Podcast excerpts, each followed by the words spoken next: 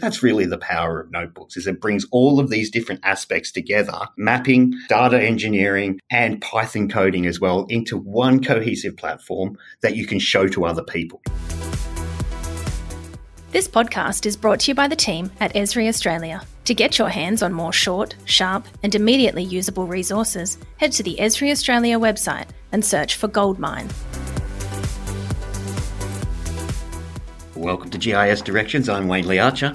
I'm Josh Venman. And I'm Tartanika. And today we're going to be talking about notebooks. No, not the 2004 love story of the same name. Not, not the leather brown variety there, Tar. No, no. This is all about Jupyter notebooks in Python. A couple of topics that I could spend all day talking about. Yes, I know. Finally, the time has come, right? And uh, it's come up in a few episodes before, Wayne, but I do agree this does demand an episode of its own.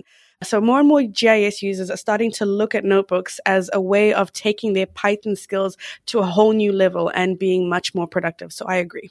I agree too. Good choice. And I think it could even be the trigger for a bunch of GIS users out there who might have traditionally been scared off Python as being a pure developer thing to, to get into it and add it to their tool bag. Well, uh, let's get into it. And maybe the place to start is with a definition. Now, you guys know I love a good definition because I want to understand what we're talking about. So, what is a notebook and what's that got to do with Jupyter? Well, not the planet, um, but you know, let's take a look at the exploration of, of this definition and let's see if we can shorten it and get it to a place where we can all understand. Jupyter Notebook site says that a notebook is an open source web application that enables you to create and share documents that contain live code, equations, visualizations, and narrative text. So think big data analysis, deep learning models, and dynamic visualization capability, also known as computational notebooks. So from my understanding, if I sum it up correctly, it's flexibility of data science tools with boundless potential of Python in a WebGIS deployment. Am I on the right track? Yeah, I think you pretty much got it there, Tar. That's a good way of putting it. So, with all of those use cases, uh, you can see the connection that I've been making all along. Let's break it down a bit more.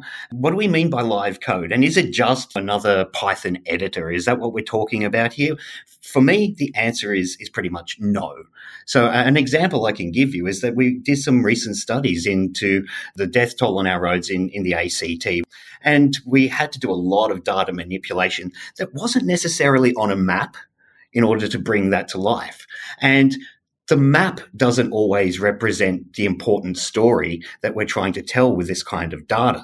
Road deaths are particularly tied not just to location, but they're also tied to time of day, weather events, and, and other factors are involved in this.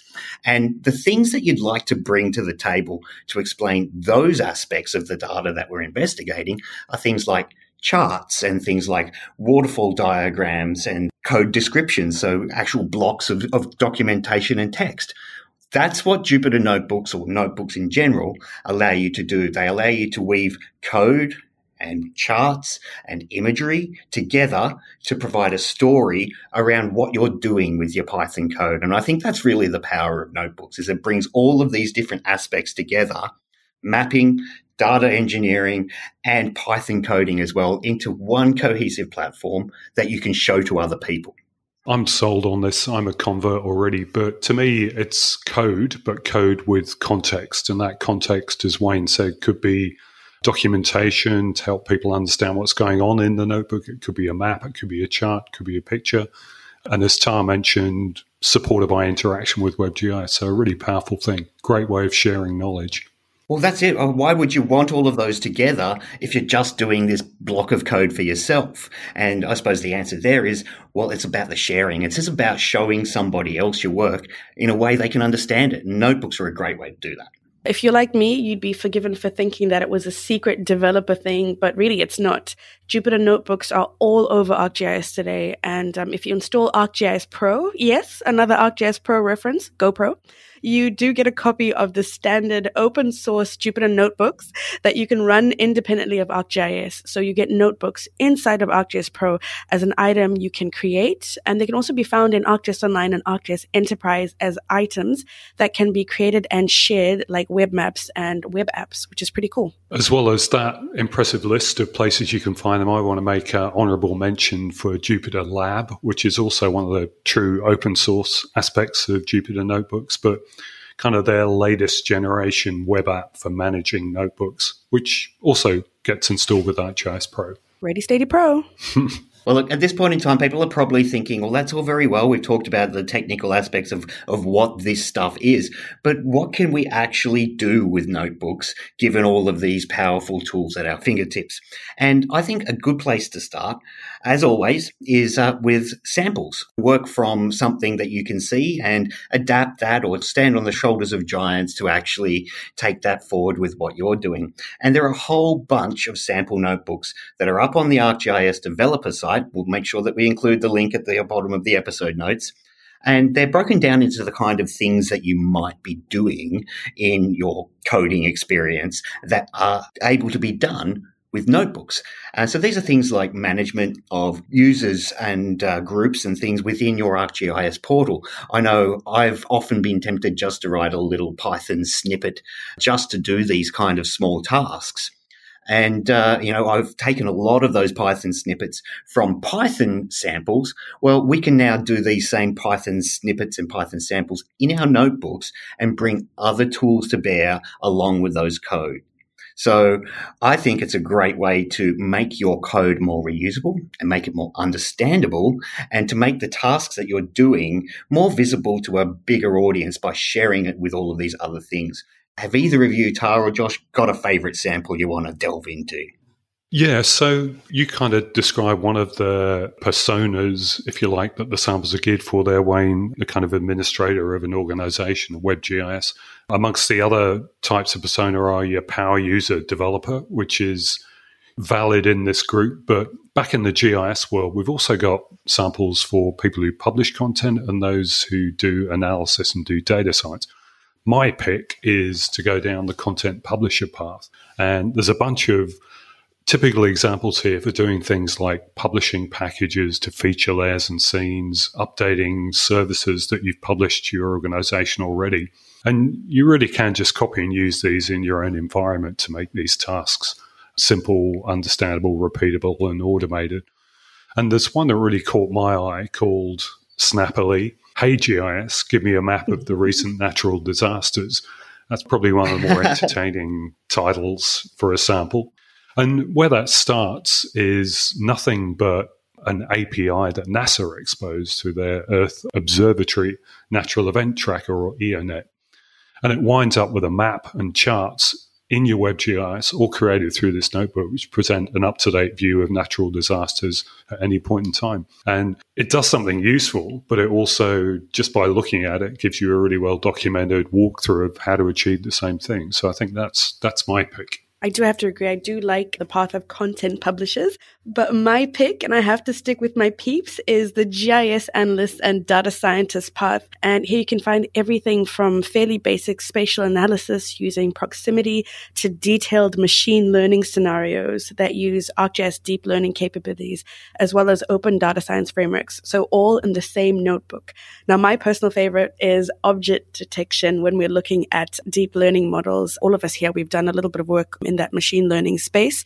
And, you know, from a humanist perspective, like you've mentioned, Josh, if we look at natural disasters, we look at maybe fire or flood. This is a fantastic example of a tool that really assists government, law enforcement, recovery efforts in helping the community, detecting damaged buildings after a fire or flood, helping insurers get out to properties to get relevant information so that we can start assisting the community. So that's definitely my pick in this scenario scenario. Yeah, and you and I, Tar, drew on one of those samples mm-hmm. to do our damage building detection. Yeah. Why, why reinvent the wheel? Why indeed? Have I mentioned the code yet? you might have touched on it. but seriously, though, the, the real kingpin uh, of all of this, the real bit that ties this together and makes it all work is Python. That's obviously not an Esri invention, and neither are notebooks. Uh, it's been around for a very long time. But there is a specific Python module that ties this all together in a very GIS centric sense, and that's the ArcGIS API for Python. So if you're going to be doing GIS notebooks or you know, spatial notebooks and tying this all back into ArcGIS Portal, ArcGIS Server, ArcGIS Pro, ArcGIS Online, that you're definitely going to want to familiarize yourself with the very powerful ArcGIS Python API. And we'll put links up in the show notes for that as well. And that really is an impressive API. I agree, Wayne. We talked about the breadth of samples and walked through a couple of them there, but all of those are made possible through that Python API. And that gets installed by default when you install ArcGIS Pro. And if you're using Jupyter Notebooks separately, then you just import it you can even copy and paste those Python, raw Python snippets into your notebooks and execute them in the notebook there, which is super powerful. It's really, really handy. After uh, perhaps having a look at what it's going to do. yes, of course. That's always a good point. Before you pull the big lever.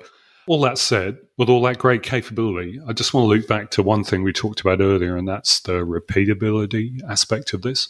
So we're talking about effectively encapsulating a process here in this in these notebooks. It's code, it's documentation, it's potentially examples of its output, charts, tables, maps, all in a single document that I can share with my colleagues, others in the organization. They can be scheduled, they can be rerun, all with a predictable outcome. And that's just using standard capabilities in ArcGIS. Now, look, we've we've shared quite a lot of really good information here, but um, where do we recommend people start? What's the thinking on how an aspiring notebook author should start out? Well, I think first of all, don't fear Python. It's an awesome tool for getting stuff done, and the place to start, in my mind, is those samples we've been discussing. Look at a good one. Look at one that somebody else has done with best practice, and and learn from it. I think one of the powerful aspects of, of notebooks is that if you're a coder like me, your day to day process might just be to start cracking away and hacking away at some Python code. What Python notebooks or Jupyter notebooks does is it actually puts a bit more of a formal structure around this because it's a step by step process in the notebook. You've got a sequence of events or a sequence of cells which flow on from each other. And that helps you to put a little bit more structure around what you're doing with your coding or with your data data engineering or whatever task you've got at hand. So rather than just hacking away, hack to the bone sort of mentality, this allows you to start at the beginning and build upon your process step by step and even add explanatory components such as charts and words to it along the way. So I think it helps you to be a better coder and helps you to be a better data scientist by forcing you to go through things in a more methodical manner. And that's one of the things that I've really appreciated about notebooks. Agree. Good point. And if you're more of an ArcGIS on the web type of person, then the lessons around notebooks for ArcGIS Online, they're a great place to begin. So there's a classic Hello World, well, Hello Notebook example to get you going, and then you can expand from there. So it's it's only 30 minutes and it'll walk you through the basics to get you comfortable with the concept of notebooks. It's a personal favorite of mine. That's where I started. And yeah, in about three days' time, Josh and I were sitting there looking at deep learning and, and specific samples. So I definitely definitely highly recommend. Well, it's always interesting how time flies when we're talking about notebooks, ladies and gentlemen. And uh, our top tips have been presented for taking your Python to the next level using notebooks. And it'll help you to make your process and your analysis workflows clearer, more repeatable, and easier for others to understand. It'll help you to share your work and to get visibility on what is it that TAR does behind that screen. To help get you started with these tips, we've added all these resources we've spoken about to our website. So that's gisdirectionspodcast.com.au. And we'd also love to hear any tips from you guys. So jump onto the website to send them through or connect with us through Twitter or LinkedIn. Well, thanks for joining us. And as always, stay spatial. Until next time. Happy mapping. The views and opinions expressed in this podcast are solely those of the hosts and do not necessarily represent the views or opinions of Esri Australia.